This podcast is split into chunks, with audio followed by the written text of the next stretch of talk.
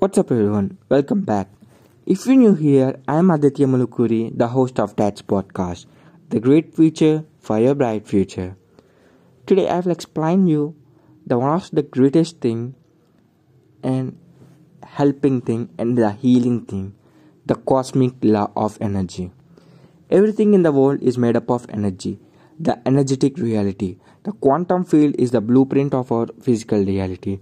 The law of the universe is the same of the law of attraction. The only energies which can share the same place, same space, or ones which match.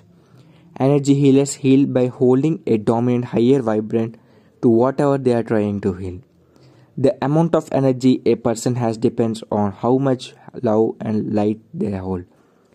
When we aren't standing in our truth, we are out of alignment with God. This makes our energy weak. There are many ways to raise your vibration. All the energies hold as thumbprint of God frequency. The higher the frequency, the more divinity in the heart. The law of affinity teaches like goes to like. Things which hold the same or similar energetic vibration act like a magnet to one another. We have all heard, birds of a feather flock together and like goes to like. It's our emotions and feelings which dictates a person's vibrance, energy, vibration. Unhealed traumas held within the pain body caused individuals to have low energy, making them a dissident to the situations and experiences they want to have.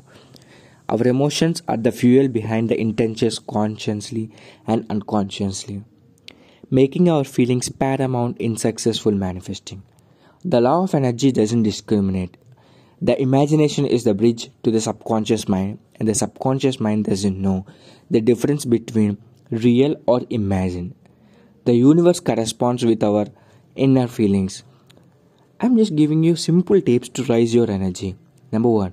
Get active. Being interactive in life goes in more energy. Number 2, get support. Join a club of friends or find a community to belong to. Create a supportive environment makes one feel secure, which raises energy especially. Number 3, exercise. Number 4, train your nervous system through yoga and breath work. Number 5, direct your thoughts. 6, listen to music. 7, laugh. 8, be around friends, family, and animals. 9. Meditate. 10. Focus on positive and outcome when starting. 11. End spiritual material. 12. Volunteer. 13. Self-nurture. Energy and energy healing. Energy healing is based on the specific principles that all matters vibrates at a precise frequency. By using a resonant vibrations, we balance and restore one's energy. Energy healing works by inviting stuck energy to move and vibrate again. Energy healing brings the body vitality by purifying and stimulating the body.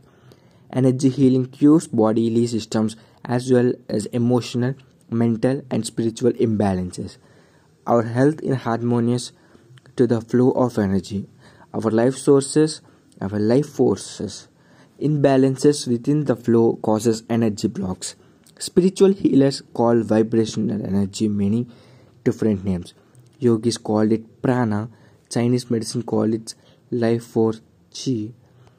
Christians depict energy within the auras, etc., which animate around the saints in paintings. Human beings have multi dimensions of energy, so healing can be won on any level: the physical, the mental, and emotional, or the spiritual. Energy healing allows us to heal on the spirit level, making the speed of healing quicker and deeper.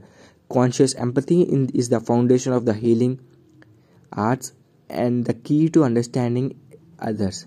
It is important to note that everyone receives the tune into energy differently.